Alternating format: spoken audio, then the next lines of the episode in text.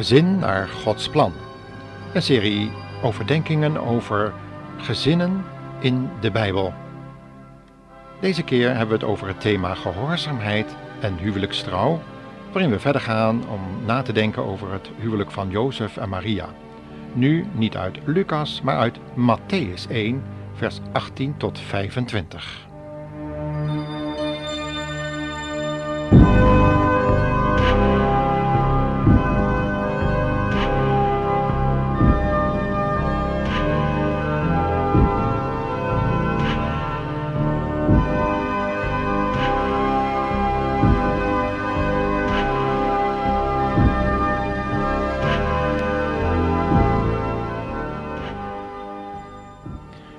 Vorige keer dachten we over Maria en haar overgave aan het woord van God, aan de plannen van de Heilige Geest die God met haar liet beleven. Nu willen we gaan kijken naar de trouw en de gehoorzaamheid van haar man Jozef. Heeft u zich wel eens afgevraagd wat er door Jozef heen moet gegaan zijn toen hij hoorde dat zijn vriendin zwanger bleek? Misschien hebt u het wel eens meegemaakt. Het gebeurt helaas wel vaker dat er tijdens de verkeringsperiode meerdere intieme relaties worden onderhouden. Soms raak je onder invloed van alcohol of drugs en weet je niet eens meer op welke wijze je in dit strik van onreinheid en ontrouw bent gekomen.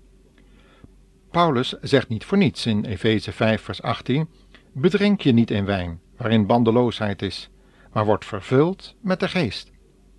De profeet Hosea zei over die wijn, of ook wel drugs en toverij, Broa het volgende. In hoofdstuk 4, vers 11 en 12 van Hosea staat: Ontucht, wijn en most, zo drugs, nemen het verstand weg. Mijn volk raadpleegt zijn hout en zijn staf moet het voorlichten. Want een geest van ontucht doet hen dwalen, zodat zij zich in ontucht aan hun God onttrekken. Wanneer we ons verstand uitschakelen, en dat kan ook door meditatietechnieken, gebrek aan nuchterheid, opgaan in mystieke bewegingen en yoga-oefeningen, dan raken we steeds meer in de ban van satanische praktijken, zodat we onze hele persoonlijkheid dreigen te verliezen. We worden dan slachtoffer van onze eigen lustgevoelens en lijken dan meer op pionnen op een schaakbord en robotten dan op verstandig denkende mensen. In feite laten we ons gewoon manipuleren door de zondige gevoelens en ook de invloed van Satan.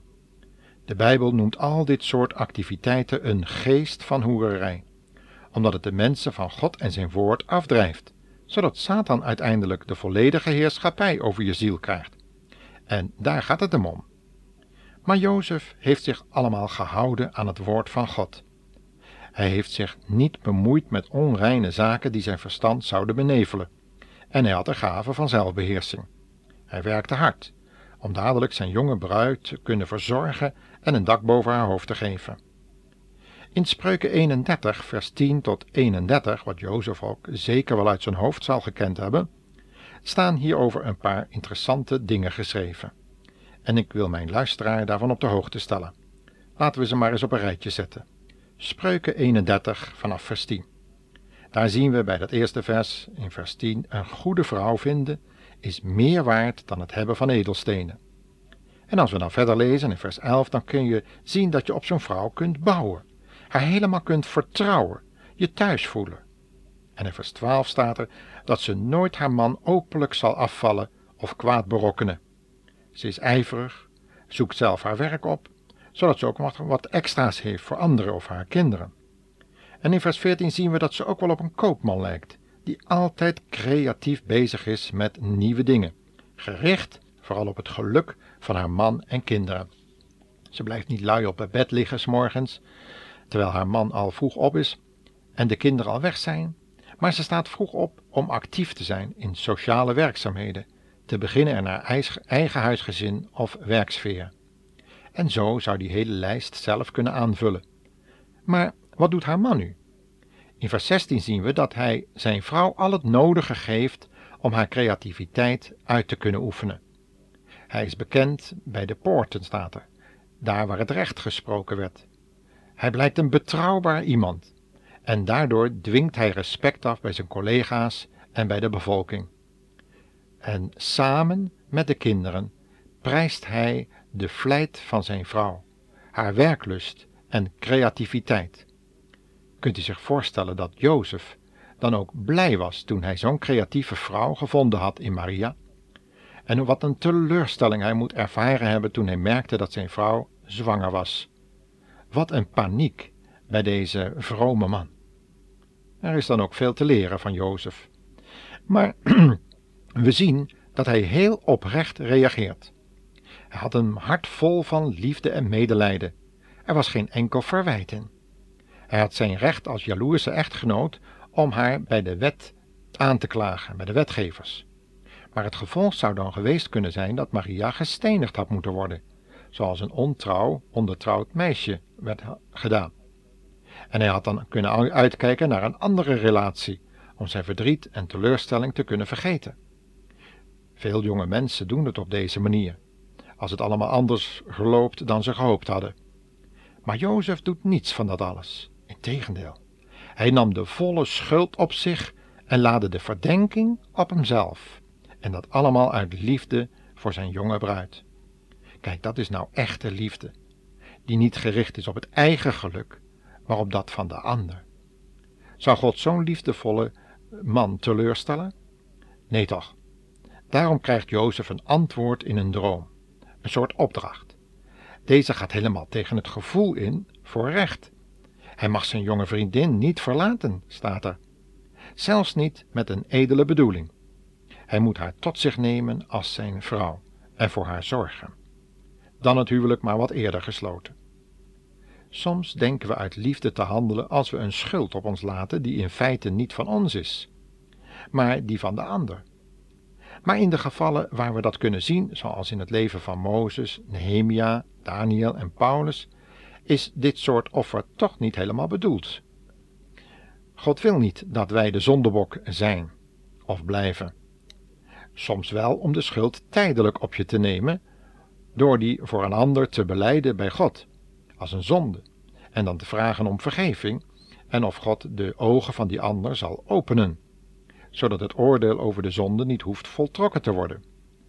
Maar dan maak je je tijdelijk één met de zonde van een ander. Je neemt als het ware zijn last op je, zoals Galaten 5 of 6 dat zegt. Maar dat is dan een priesterdienst die je mag doen.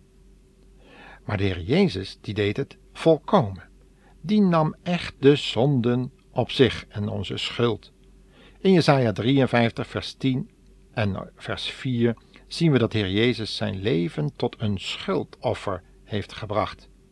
En hij bracht dat zelfs voor vijanden, voor mensen die niet in God geloofden. En daar stond hij voor in de bres. Wat is dat een geweldige overgave geweest, waar we ons nauwelijks iets aan kunnen voorstellen wat dat betekent. En dat wilde in feite Jozef ook doen. En wilde de volle verantwoordelijkheid op hemzelf laden.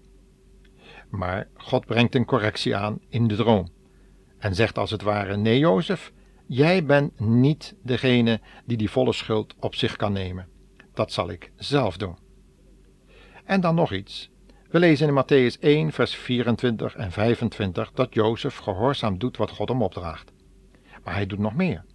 Hij begrijpt dat hij nu zijn zelfbeheersing moet bewaren, ook al had hij door het te sluiten huwelijk het recht om zijn vrouw in gemeenschap tot zich te nemen.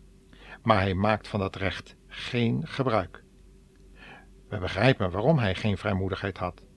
Maar staan we wel eens stil hoeveel zelfbeheersing voor zo'n moeilijk besluit nodig is geweest? Willen we weten waar Jozef die vandaan kon halen, dan moeten we Galaten 5, vers 22 lezen. Want daar staat: De vrucht van de geest is liefde, blijdschap, vrede, langmoedigheid, vriendelijkheid, goedheid, trouw, zachtmoedigheid, zelfbeheersing. Tegen de zodanige mensen is de wet niet. En met deze tekst willen we dan ook van de luisteraars afscheid nemen. Tot de volgende keer, luisteraar.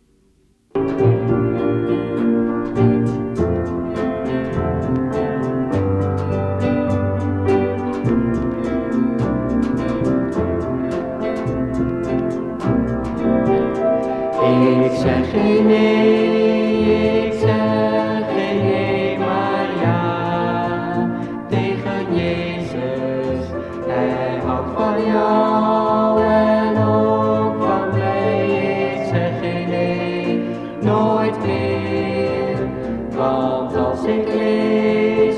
wat Jezus